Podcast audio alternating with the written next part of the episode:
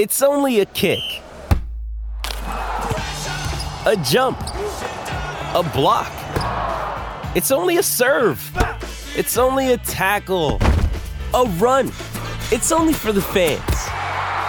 After all, it's only pressure. You got this. Adidas. With threats to our nation waiting around every corner, adaptability is more important than ever. When conditions change without notice, quick strategic thinking is crucial. And with obstacles consistently impending, determination is essential in overcoming them. It's this willingness, decisiveness, and resilience that sets Marines apart. With our fighting spirit, we don't just fight battles, we win them. Marines are the constant our nation counts on to fight the unknown. And through adaptable problem solving, we do just that. Learn more at marines.com. Phil Mackey. He's pretty irreplaceable for us. He does a lot of things that go unnoticed. Judd Zulgad. Such a good dude. I have the utmost respect for him. Mackey and Judd on 1500 ESPN. Timberwolves forced the turnover. Teague in transition feeds Wiggins. And Jimmy Butler follows the play for the stop. This is what we thought they would look like eventually. And it's funny that I think it was Jeff Teague we had. Uh, we're at Target Center, by the way. We're talking a lot of Vikings today, but also uh, paying some respect to the Timberwolves, who have beat their last three opponents by 15 points or more, including Russell Westbrook and LeBron James led teams. Mm-hmm. And uh, Jamal Crawford's going to join us here very shortly. He's just downstairs talking to media after uh, the morning shoot around. Todd Fuhrman will help us with our NFL picks and Viking Saints a little bit later on this hour. But um, I was uh, telling you this off the air. The Timberwolves are the anti NBA. Like they are, if you look around the NBA right now, historic three point shooting, more takes, more makes than any time in NBA history across the league. Houston. Houston, Golden State, Yep. exactly. Even some of the the middling teams are taking more three pointers and making more three pointers. Uh, the elimination of the mid range game altogether. Houston is another example where they're just they're only taking threes and point blank shots. Yep. Um, rest is is bigger now than it's ever been before, where teams are monitoring the science of workload and road trips, and you know trying not to go over a certain number of days in a row with practices or games. Right. Yet the Timberwolves, by contrast. Not that they ignore rest altogether, but they play their starters more than any other team in the NBA. They're very old school in a lot of ways. They're the anti-current NBA. Uh, they they they actually take fewer three pointers than all but like two or three teams in the league, and they've got a bunch of mid-range crazed players who are very good at it. They've got and Jamal Crawford's there's a bunch of fans are stopping him outside the studio. He's a good guy, man. But they've got like Butler, Wiggins, Jamal, who's going to come in here right now. Yep. And also Gorgui. These are these are great mid-range players. So I want to run this by Jamal. We're on the air with Jamal Crawford here You know from I love Target Center. mid-range guys. What's going on? No, this is Oh, my yeah. theory. This is what's awesome. If you want the headphones, you can take them. you can hear us fine. But, All right. Uh, but yeah, just pull that microphone in. So thanks for coming in, by the way. Thanks Appreciate having it. me. Appreciate it. So what what I love about you guys is the Timberwolves are winning in sort of an anti-current NBA way, where like everyone, you know, the, the if you look, we talked about this last time you were up here. The Rockets don't take mid-range shots. Mm-hmm. Uh, it's and, and teams are teams are going over the top, resting starters and not letting. Right. You guys play starters more than any other team. You got you, there's four players on the roster that are really good from mid-range or that take a lot of mid-range shots, and it's working well. You guys are sitting 10 plus games over 500, so it's kind of fun to see this other way of winning in the NBA that goes against what the Rockets and some of these other teams are doing. Yeah, I think f- there's more than one way to skin a cat. And if you look at, uh, you know, some of the best players ever, whether it's Michael Jordan or Kobe Bryant, these guys are mid-range guys. And especially now, the the thing of shooting threes or layups, just like you want to do it, the defense knows that's what you want to do as well. So in basketball, you have to take what's there. And for us, the mid-range is there. We have very capable shooters, guys who can knock it down. I think has helped our team. How much uh, time too did, did this transition take? Because it's lo- lots of new players, Jamal. Yeah. But it's also based, I think, around a defensive philosophy. So Tibbs was trying to get you guys to play a certain way, and and it it revolved around defense. How much longer did that probably take? Because it, it's complex. I, I mean, if he puts in just an offensive system, that takes some time. But I think the adapting probably goes quicker. Did the defensive component here cause it to take a bit more time to gel? Definitely, because if you think about it, Tibbs was kind of the, the architect of some of the great defenses ever. You look at the Boston 08 team, you look at teams like that. So if you go to a team they're known for their defensive philosophy, uh, that's one thing. But he's like the architect, so he sees everything we're doing wrong. You know, and it takes time. I think trust is built on defense. A guy gets beat. Uh, somebody has to cover for him. He has to trust somebody covers for him, and then helping the helper. It's all tied together. So I think uh, when the trust start coming and we start learning each other more, the defense carried as well, and we, we get the message. Now, if we make a mistake, we know exactly what we did wrong. Like we know exactly where we're supposed to be. We know exactly how we're supposed to help, and and I think that's part of, of our growth, and you know it's been a good thing. What happened in that Cavs game? My God, I mean, they came in packed arena, Yeah. and you think, you know, it's going to be probably a close game back and forth. You ambushed the Cleveland Cavs, and, uh, and, anytime LeBron James is sitting in the fourth quarter because they're down by too many points, That's usually that was incredible. Yeah, Yeah, Well, yeah. take us through that game from a player standpoint. From a player standpoint, you could tell, you know, we all say it's just one of 82 or whatever, and that's true, but there are also times when the energy just feels a little bit different, and it definitely felt different. Uh, the whole city, you can kind of feel, was really excited about that one, and then coming in, we were just ready, you know. And for us, it's about what we're doing. We understand other teams go through highs and lows, and you know the Cavs have been on a long journey. They're going through another journey, getting Isaiah back and all that. But for us, it's about what we're doing and how we're improving, and if we're building good habits. Uh, you know, second half of the season, I think that was on display. That game, it really was. We we started playing faster. You know, we played with a lot of energy. We kind of really, really got the fans involved. Not that they needed it, but they were there as well, already ready to go, and they needed any reason to cheer. I mean, and, and Tyler Jones. I mean Tyus Jones. Yeah, Duncan was- did- was Tyler was really that. good that night. He was, He he was. was. He's been really good. He's he's one of the most underrated players out there. He really is, and he's a guy that plays with no agenda. He plays just to win, and it's fun to play with guys like that. Cat, uh, what what has changed for, for him defensively? Because he's gone from being, I, I think, th- there was a frustration there. Yeah. Because he's incredibly talented. Yes. But he's gone from the frustration of why isn't he doing this to now playing well. Is is that uh, is that just something that took time, or, or is it an application of his talents now? I think it's a combination of both. I really do. I think uh, it's weird because you can't rush. You know, you can't rush guys. They kind of you kind of want them to go at your speed, but guys go at their own speed. You know, in, in Cat, it may take them a little while to figure it out. Maybe having veteran guys to hammer it home, along with Tibbs' message. Obviously, Tibbs laid the foundation with it, but and, you know, and and it's just amazing to see what he's done, the effect he can have on defense end when he gets blocks or is in the right position or gets rebounds and outlets it quick. We become a faster team. When we become a faster team. We use our athleticism. We use our athleticism. We get easier points. So mm-hmm. they all correlate. And like I say, I hate to keep saying it, but it's all tied together.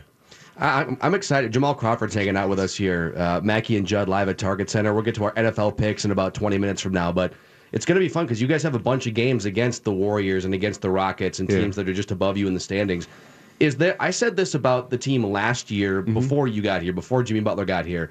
There's a, with Karl Anthony Towns and with some of the other pieces. There feels to be a little almost Warriors kryptonite. Not that you're going to for sure like beat them into seven Yeah. games tomorrow, but that okay, you're they're not going to go just small lineup against you. You they want to go small. Okay, you guys can go small. Let's put let's put Jamal on the court with Andrew Wiggins and with Jimmy Butler.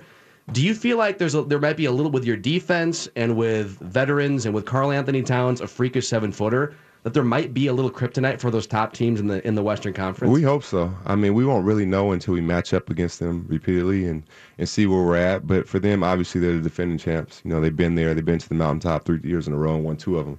So we have a ways to go. But for us, I think it's fun just to see on this journey, you know, how we match up with certain teams, how things kind of look, you know. And for us, we still feel like there's a, a few levels we could still go up to. This was one jump we made. Now we got to be consistent here and then get ready to go to the next jump. And for us, it's not about being too high or too low. Like we know it's a process, and we just have to continue to, to stay focused and have tunnel vision. Give me something um, that the fans don't don't think about or see that has changed drastically. I mean, what when when you watch tape or the, the game from two months back, what do you see now that, that we don't that that you say okay that's being done right and two months ago it wasn't?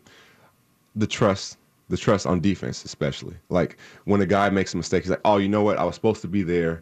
That's my fault. And a fan would be like oh your man scored but our defense isn't designed like that. It's it's five guarding everybody. You know what i mean? So if you're not in the right position mm-hmm. that's where you mess up because then that means somebody else is not going to be in the right position because we're all triggered by one another. I know if if uh, Tyus is denying, I have to be two passes away and cover him if he gets beat back door, and then somebody better cover me because I'm covering Tyus. So that growth right there is is one of the big things I've seen, especially on defense. And then end. thinking about that in the middle of a game where there's, you know, dozens and dozens of possessions and then fatigue setting in and you can see how the third guy in a chain of defensive switches would maybe space out for two seconds, and then that leads to an open layup or something. Yeah, definitely. And our open shot, and, and at this level, guys are just too good. You know, they make open shots, and you don't want to be the guy on tape saying, you know what, I know I was supposed to be in that position, I wasn't there. So we're just playing for each other. Yeah. Um, I, I so I love when you you had a game like maybe two or three weeks ago.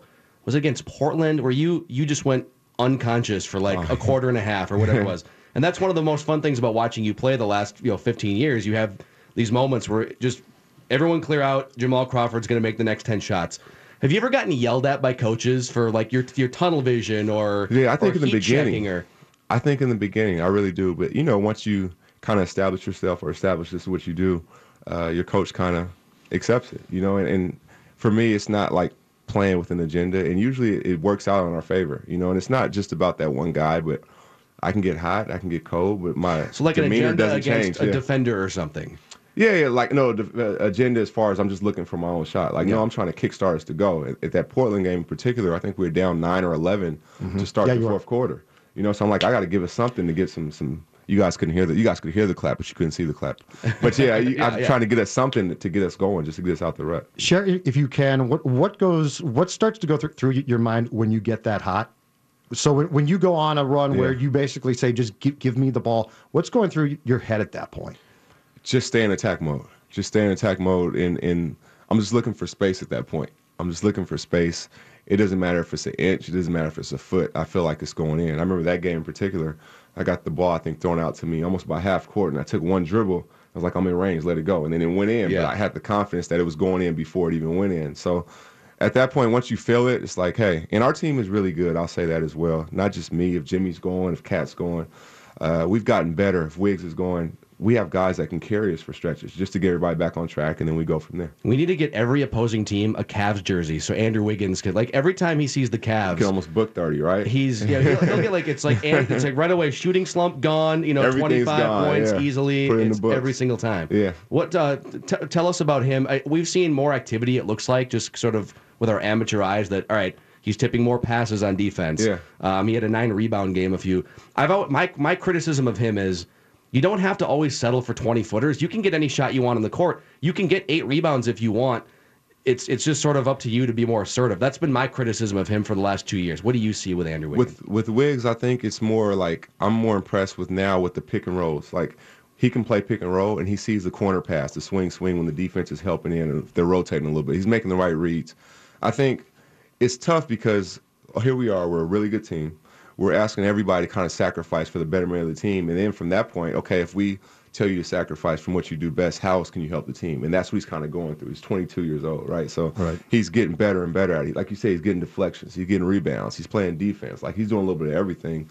And that's not a knock on him at all for his numbers being down or Jimmy's. Like Jimmy's numbers are down from where they were last year. Cats is down, mine's is down. I think everybody's is down with the exception of Taj's, maybe. Yeah. You know what I mean? But but that's good. Taj because- and part of it's like Taj's minutes are up too. He's just going to get more rebounds because he's out there. yeah, and Taj knows how to fill minutes. in. He fills in all the gaps for us. But that's good because it shows we're all buying into the team, and that's what it's about. Taj has been fantastic too. I Oh, he's if our you watch him He's our rock. consistently. Butler and guys like Taj, I you knew Butler was good, but until you saw him on a game by game basis, Mm-hmm. Yeah. you don't appreciate because he does he does a lot of work that doesn't look like fun. Yeah. like he is effective, but it's not just a scoring thing. No, no. And and Taj and Butler, when you watch them consistently, you're like, wow, I knew that they were good, but I didn't un- understand why they were this good. Exactly. And Jimmy, with if you're looking at just his scoring, the scoring, you miss the whole picture. Yeah. Like he's he does so many subtle things, like being in the right spot consistently. I missed this one, but I'm sprinting back to get make sure they don't get a layup consistently every single time. Like he's almost like a self. I don't want to say self-made, but he's almost like a superstar who who didn't go the route of I'm going to score 30 points and you guys are know He works Yeah. his butt off to be a superstar. Yeah, exactly. He's like still a trying to whole different thing. He's almost still like I'm trying to prove himself like he's in his second year. Exactly. The way he plays is almost like I'm a rookie with I got to be in the right spot. I got to do the right thing on defense. I got to be responsible on offense, and then that's what makes him great. How, how much do do you think y- young guys get to uh, Jamal the the art of sacrificing as well though? Because I tough. think guys see scoring numbers and It's tough. rebounds and say stats, stats, stats, and then you, you get guys like yourself and Butler who say no, no, no, it's about defense. It's it's, about, about things winning. that aren't fun. Exactly. How much do you think it, that there's an art uh, to translating that to young players to say if you're going to win, it's going to take a lot of work that you probably don't enjoy all the time. Right, and it's going to take a lot of sacrifice. Yeah. Because once you start doing things, you know, in this social media era, everything is okay. I'm the first to do this. I'm the youngest to do this, or this or that, whatever it might be. So you have to kind of say, I'm going to sacrifice a lot of that for for winning because my team doesn't need me to do that. You know, we need everybody to kind of chip in, and that's what it's about. And that's a tough message to get across. So I think some guys get it maybe in the middle of their career. Uh, some guys get it early, very rare, but some guys get it early, and then some guys are like, you know what, it's just what it is. So I have to make do. Wolves and Knicks tonight, one of your old teams. Jamal Crawford, mm-hmm. great stuff, man. Thanks for coming in. Thank we you. appreciate Thanks, it. Jamal. We'll do it again soon. Take care. Mackey and Thanks for Judd from. Target Center. NFL picks coming up in about 10 or 15 minutes. Prepare yourselves. Prepare yourselves. The Mackey and Judd Show rolls on. Bring it on! This is 1500 ESPN. We're live at Target Center. Wolves and Vikings heavy on the show today. Thank you to Jamal Crawford. He's just, I know sometimes you see guys on TV, you see athletes, and now you're, you're there's all kinds of stories about Hollywood stars that you thought Louis C.K. seems like a great guy, right? Oh, that Kevin Spacey, and nah. Um, you know, you never know someone until you really know someone. But Jamal Crawford, from what we know and meeting him and talking to him in person, is just a genuinely awesome guy, very giving of his time. He's been on with us about three times now, and every time he's just full of insight. He's he's kind of an open book. I like his odds of uh, of replacing somebody on TNT Oh, on that God. studio show. But I'm not. But I'm saying I don't think he goes to being like a, a, a B game guy, or he goes to an ESPN round. I think he is TNT Yeah. inside the NBA replaces I somebody. mean, he might. He's 37 ish. He might play for another three years, and he's still putting up very productive offensive numbers. Fewer minutes for him this year. I just love the fact that every time he comes on, you get insight about stuff that you don't know. Yeah. Yeah, like you don't get the cliches, you you don't get the assumptions. He tell he tells you things, and you're like, oh wow, okay, that's interesting. Yeah, one thing he said, I, I do think we've gone a little overboard in uh, the whole like inefficient mid-range shot thing in the NBA. Mm-hmm. It, it, it's kind of come back around to where, all right, everyone knows that the most efficient shots traditionally are three pointers, and then specifically corner three pointers are, are statistically easier to make, and then you know point blank shots within three feet. So Jamal was saying, hey defenses are are defending those efficient areas much better now than they were before, and so it kind of leaves it open where you can get you can get more open mid range looks. Now he shoots a pretty high percentage, at least an acceptable percentage from those ranges. Jimmy Butler enough. I would still argue that in Andrew Wiggins, even though he's been better the last week or two, Right. he has to pump the brakes on that shot until he gets much better at it and use your athleticism to get to the rim, get to the free throw line, and those type of things. But um, yeah, the, the way this team looks now compared to a month or two months ago, Mm-hmm. It's sort of as expected. It might take a new collection two or three months to gel, Especially on but, defense. But they just beat the, they were up by 40 points on the bleeping Cavs a week ago. Mm-hmm. That's amazing. They, I still think the toughest thing is pro- probably transitioning to playing that defensive system, which is intricate and takes lots of work.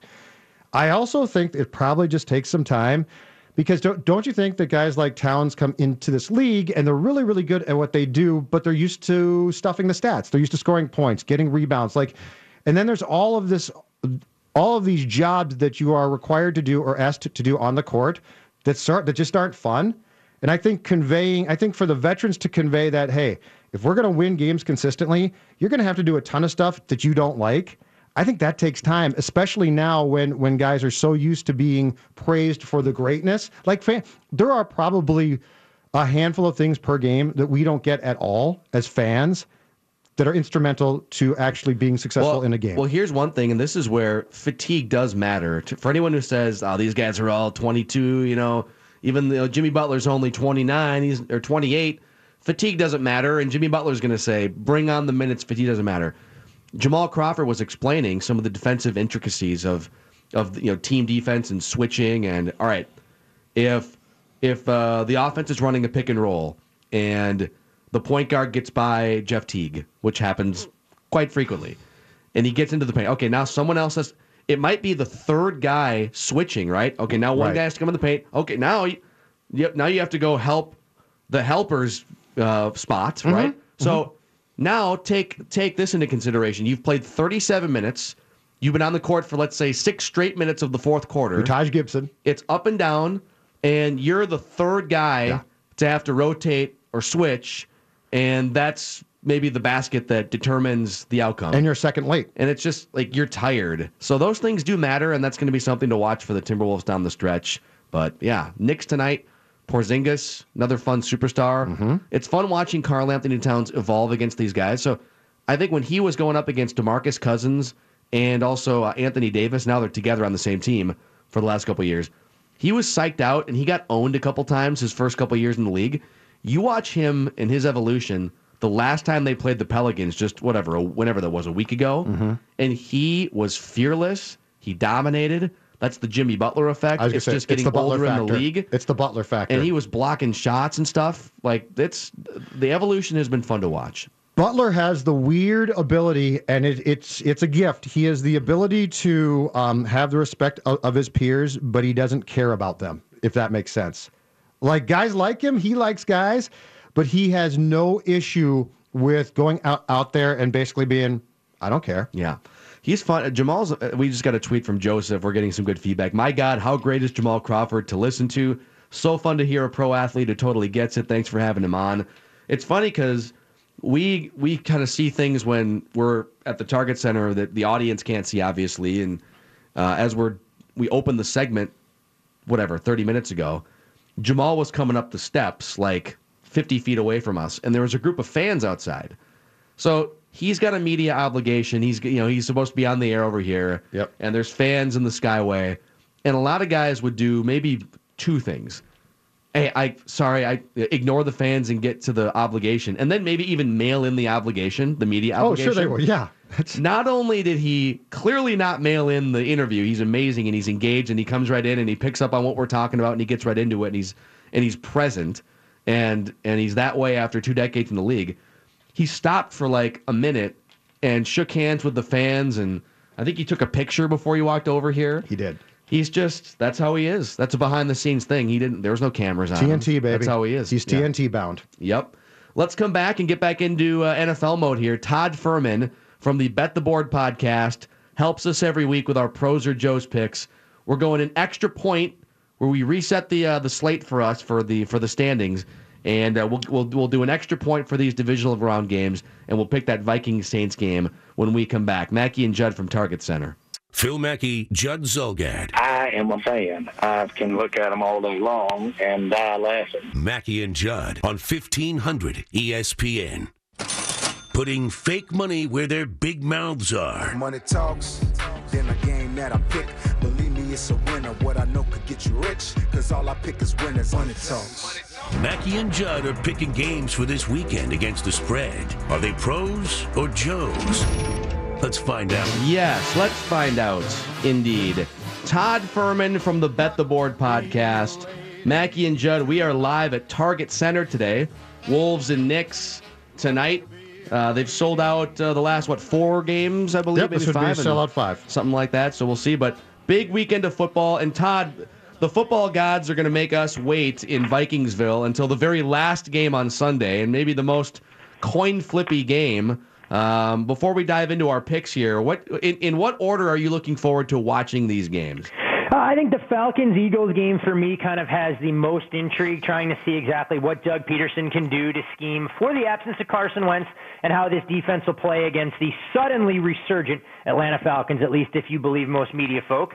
Uh, then the Viking Saints for me, second uh, on that list. Uh, I want to see how Case Keenum fares in his playoff debut against the Saints team getting by as much on reputation uh, as anything else because they're starting to revert defensively. Jag Steelers probably the third most intriguing game and the game I could care less if I watch much of.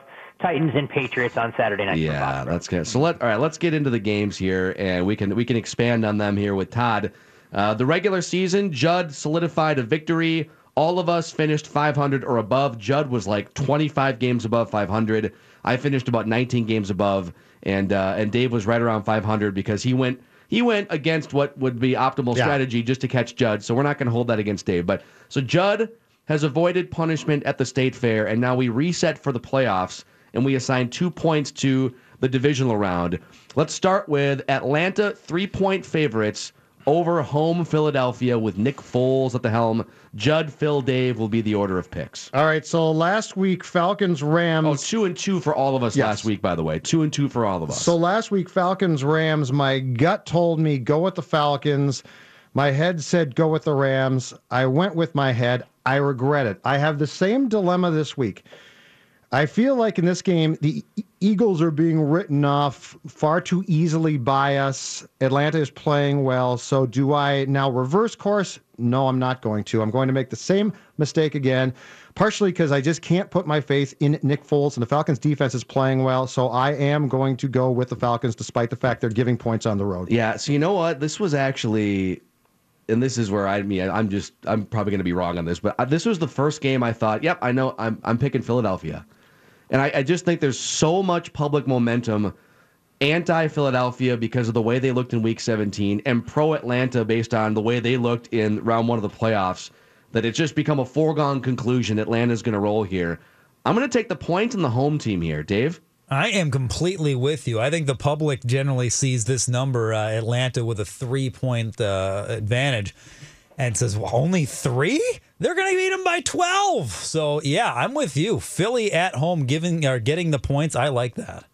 Dave, I think the 12 point margin of victory a little bit unorthodox in football terms, but I like the conviction there as far as the way the public's approaching it. You guys are exactly right, though, in some of the mentality here. This is the optimal time to buy low on Eagles stock, given the way they kind of limp to the finish with Nick Foles at the helm, whereas all of a sudden the Atlanta Falcons are the talk of the town.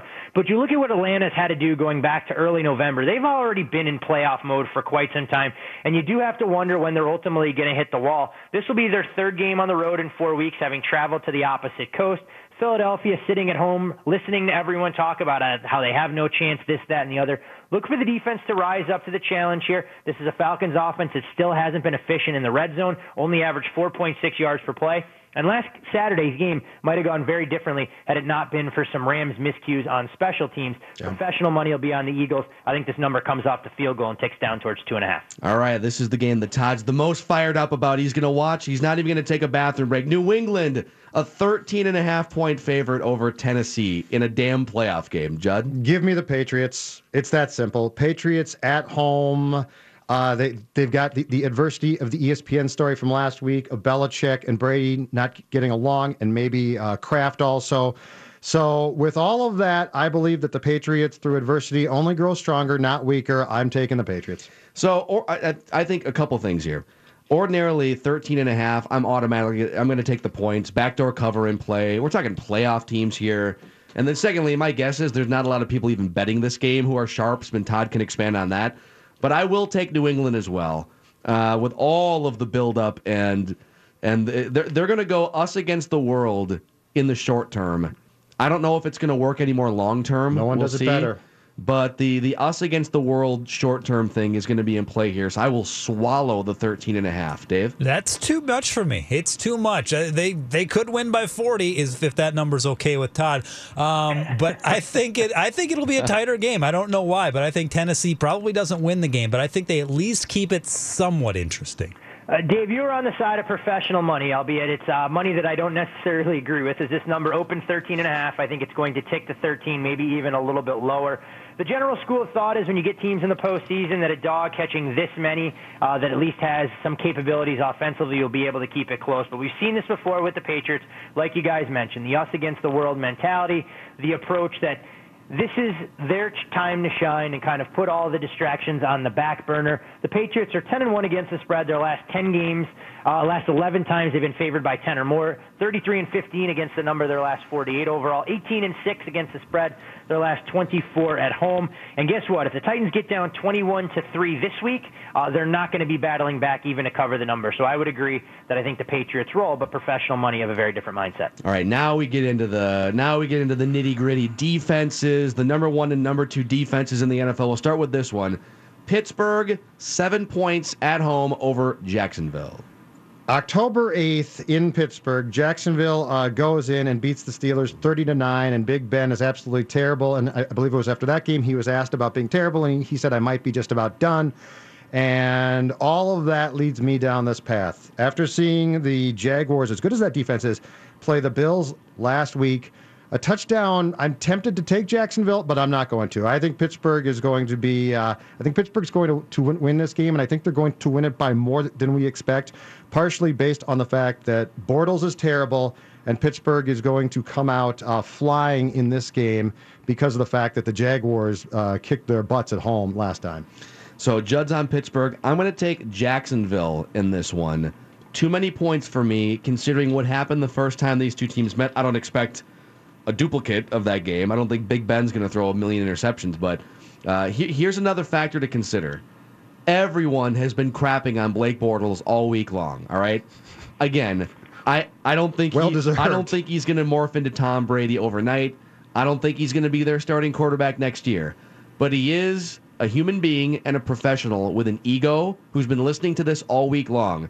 I think Bortles finds a way to make this a game and keep up with the Jaguars defense to some degree. I'll take Jacksonville to keep it close. I expect Pittsburgh to win, but not by seven points. Uh, main reason, if there's been one basic constant throughout the season, has been Pittsburgh playing to the level of their opponents, playing down to their opponents. They're not going to blow anybody out. Mackey, not only is Blake Bortles a professional, he's a professional that compared himself to LeBron James this week. So you know, don't forget that. He's delusional, Todd. when you factor into the handicapping. Um, you look at Pittsburgh. This is a team two and six against the spread since November, so it definitely speaks to them playing down to their competition and the market kind of overvaluing them some. You guys referenced the first meeting between these two teams. Since 2012, there have been 13 teams to face one another in the playoffs after one team lost the previous meeting by 20 plus points. Mm-hmm. Those teams, 1 and 12 straight up in the postseason. The only time that didn't happen, 2014, the Ravens avenged a 20 point loss to the Steelers, which of course was their third meeting. You look at Jacksonville's offense, and they've really struggled to move the football on the ground, putting a lot more pressure on Bortles. You'd have to think Le'Veon Bell factors prominently into the offense, but I don't think Pittsburgh just goes out there in frigid temperatures and runs up the score on the Jags. Would not be shocked in the least, given professional money coming in on the Jags, if Pittsburgh wins, but it's Jacksonville that gets to the window plus the point. Interesting. All right. And now Here the, we go. the main event, especially in these parts. I think this is objectively, for me, the best game just because of you got a Hall of Fame quarterback against a Hall of Fame caliber defensive mind in a Mike Zimmer. Um, you got you've got a lot of other components. The Saints and the Vikings. Vikings are five point favorites as of yesterday. Uh, the number that we grabbed, I think that opened, uh, and Todd can expand that. I think it opened at like two and a half or three, with five point favorites over New Orleans. Judd. I've been saying all week long that I expect a Vikings victory, and I've been saying all week long that I expect that victory only to be by two or three points. And so I am going to take the Saints. I think the Vikings win this game. Uh, but if I am correct, five points is a little bit too much. So this is one of those where the number made me. My first instinct was, I mean, this feels like kind of a coin flip-ish game, and that's a lot of points to to be giving to a Hall of Fame caliber quarterback, even though they haven't been quite the same team on the road. But that number almost makes me think it's too obvious to pick Drew Brees and to to take the five. I'm going to go Vikings by a touchdown in this game. Vikings, not handily necessarily, but the Vikings by seven to, to nine points in a game that feels closer than maybe that final score. I'll take the Vikings, Dave. I'm going to be in lockstep with you again here. The Saints are paper tigers. They don't beat good teams, and the Vikings are a good team that can, with a defense that can make you look bad. Wow.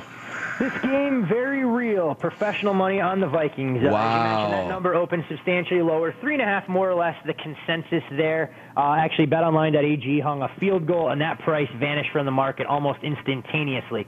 When you look at the quarterback matchup here, this is what the public is gravitating towards, with about 65% of the tickets coming in on the Saints. Drew Brees, 12 career playoff starts. Case Keenum, of course, making his debut. The last quarterback without a playoff start to beat a quarterback that had 10 plus playoff starts under his belt going into a matchup. Way back in 2011, when Tim Tebow knocked off Big Ben and the Pittsburgh Steelers in the wild card round. So Case uh, going to need a little bit of help there. Fortunately, his supporting cast, arguably the best in the entire league, not only defensively but on the offensive side. Xavier Rhodes should be able to neutralize Michael Thomas, and you'd have to think the Saints' run defense, that's really regressed over the last month, going to be put under a test. The other factor here, I don't really believe that odds makers understand how valuable this home field advantage is for the Vikings. We typically make a three and a half to four point adjustment. The market only hangs about two and a half to three, so you get a little bit of wiggle room there. And we've talked about it all year, guys. For whatever reason, odds makers don't respond to the Vikings all that well. This team finished the season on a 9 1 and 1 against the spread run, Wow. 34 and 18 against the spread, their last 48 overall. 70% success rate the last 30 times they've been favored, 19 and 5 against the spread in their last 24 at home. So they one of the one of the best kept secrets in the sports gambling world, uh, and I think they cash again this weekend if they can force a short field or two and minimize their mistakes on offense. So Todd, you're sort of like you're like our sports weatherman. You know, you're able to you you're very objective. Here are the numbers, and here's the data. Here's how likely it is to rain on your team. How are, are we uh, are we are we approaching Vikings Super Bowl championship watch or warning? Like we're as the sports weatherman here. How would you classify uh, our Vikings chances? I definitely think you have to like your Vikings chances because there's obviously a couple scenarios that can play out, assuming that they get through the Saints this weekend. You go up to Philadelphia and take on an undermanned Eagles team that won't have two weeks to prepare uh, for arguably the best defense in the entire league without a left tackle and a quarterback that can't escape pressure. Or you get the luxury of having the Falcons come into your own building, and you'd have to like your odds there. Vikings overwhelming favorites to get out of the NFC, uh, and I think it's not necessarily time to start booking those hotel reservations so you guys can get out of the houses and stay closer to the stadium. Uh, but Vikings very real threats to make the Super Bowl, putting odds makers uh, in quite a quandary and a pretty impressive accomplishment for a team that was 50 to one to hoist the Lombardi Trophy before the season started. Too much pressure, Fuhrman. You're you're a applying far too much pressure on this poor town and his fan base. Uh, you know what? You guys need something to try and gravitate towards. Uh, I don't think Yu Darvish potentially signing with the Twins will be what puts them over the top to win the World Series. And we do have to temper a little bit of that Timberwolves enthusiasm. They're not going to be NBA champions this year. I know they're building for the future, uh, but the Vikings provide the best threat to hoist a major sports All right. championship because I'm not buying wild stock either. All right, what can what should what, people are going to uh, gravitate toward the Bet the Board podcast and platforms? Uh, what are they going to find this weekend, Todd? All four games uh, in great detail. We spent uh, a ton of time uh, digging into each of the matchups, trying to explore where there might be a little bit of value from a wagering perspective. Did isolate one best bet uh, that encourage folks to check out in a game that'll kick off on Saturday. Also chatted with Dave Mason from BetOnline.ag, recapping exactly how the sports sportsbooks performed last weekend during wild, during the wild card games, and of course with the national championship, along with where they're seeing the action come in from the pros and the Joes uh, to kick off the divisional playoff. Love it. All right, Todd. Thank great you, stuff, Fuhrman. man. Always a pleasure, gentlemen. Enjoy the games. I know you'll be watching late Sunday afternoon with bated breath up there in the Twin Cities. yes, indeed, with brown paper bags uh, over either over our heads or breathing into them. I'm not sure. We'll find out. So Todd Fuhrman from the Bet the Board podcast. Uh, he's been a, a regular on the show for a number of years. Man, he's he's Great enthusiastic man. about the purple. He is. Let's all right. Let's come back. We're up against the clock here. Plenty more Vikings discussion. Plus, it is a game show Friday. We're live at Target Center. We will have a Vikings Saints themed game show later on, sometime in the noon hour. It's Mackey and Judd. Phil Mackey, Judd Zulgad. They're running a strange program, y'all. Mackey and Judd on E 1500 ESPN. You can join 1500 ESPN and the promo team in Maple Grove this afternoon. They'll be at the Menards in Maple Grove between 4 and 6 p.m. with your chance to win plenty of station prizes they'll have available. More details at E 1500ESPN.com. Keyword events. Mackey, Judd, Target Center. Mm-hmm. Thank you, David. Thank you, David. Some interesting uh, news tweeted by a guy by the name of Ben Volin of the Boston Globe early this morning. Okay. He tweets League source says Vikings plan to dress Sam Bradford on Sunday versus the Saints. He is not suited up, of course, since uh, week five when he made that start against the Bears and things went terribly. Yeah. Uh, ben also tweets unclear if Teddy Bridgewater will also dress. I could see I could see this one. I mean, if you consider the fact that Teddy that Teddy played mop up in a game against Cincinnati, and that, and that's all he's played in a year plus. And if you're going on the fact that Bradford's now practiced for a couple of weeks, and Bradford played in Week One against the Saints, and so if you're if you're weighing who knows the system best with what what uh, Shurmur brings to the table, and if you're basically saying, well, it's a wash in how much they played by now, I would not be shocked if Bradford is your second quarterback and not Teddy. Yeah, I think it it makes all the sense in the world. If we're talking about for well, if you if you get to the backup and you're talking about that level of rust, I don't expect a whole lot. Whether if let's say Keenum goes down with an injury, whether it's Bradford having not played in three months or Bridgewater having played for three plays or whatever it was uh, for the first time in two years, defense go win the game. But I, I, I if I had to just choose one of them, I'd choose Bradford. He's played more recently, and he's played at a high level more recently, mm-hmm. and uh, is probably a little bit more trustworthy in that situation. Mhm. So, my, I, you know, I don't, I don't think I would dress a third quarterback. I know that's kind of risky, but what are the percent chances you get to your third quarterback? I'd rather have that extra guy. If if Terrence Newman is kind of a he's questionable, he's going to start. I want that. I want an extra defensive and player. that could be a problem too. I gotta, I gotta be honest. Given, given the fact that you'd be dressing the backup quarterback to replace Case if he got hurt, I think I would dress a third QB in this instance. With the injury, with Brad, with Bradford coming off the knee problem, making Bradford your backup makes sense. But if Keenum gets hurt and Bradford goes in, yeah, it's pretty risky right there. So I think in this in- instance, if I go the the Keenum Bradford route, I do dress a third QB. He- Here's the, uh, the the the one thing too. When Bradford came back from that injury the first time before the surgery in Chicago, yeah, his issue wasn't rust or you know that he just became incapable. He physically couldn't handle the He couldn't the load of being out there. Yes. So he just like would curl up in the fetal position. So if you can promise me that physically he can get out there at least for a couple quarters and you know, Mhm. throw the ball around, Mm-hmm. we've seen what he could do. I mean, hell, his his one game of the year was against the Saints, and he was outstanding. He was it was maybe the best game of his career. To that point, it was like 350 yards passing and was it three touchdowns? I want to say. So that that makes sense though. Yes. I could see that one. Yes. Uh, so all right, let's we're up against the clock again here. Uh, Jamal Crawford was great earlier in the hour. Todd Fuhrman. If you missed any of it, as always, you can find it on our show page at 1500ESPN.com or subscribe to uh, our podcast. We'd love a five star review on iTunes. Or if you don't think that highly of us, how about a four star review? You know, we're all in a good mood. It's Vikings playoff season. Or three stars if you want. Uh, whatever. Yeah, that works too. Just get on there and do it. Uh, let's come back. We led the show off with some really interesting information, some numbers historically to show you why it's time, football gods. It's time to let the Vikings finally pay this thing off after more than a half century. We'll bring some numbers to the table. We'll talk more Vikings. It's a game show Friday, so all of that ahead in the noon hour. Mackey and Judd live at Target Center today.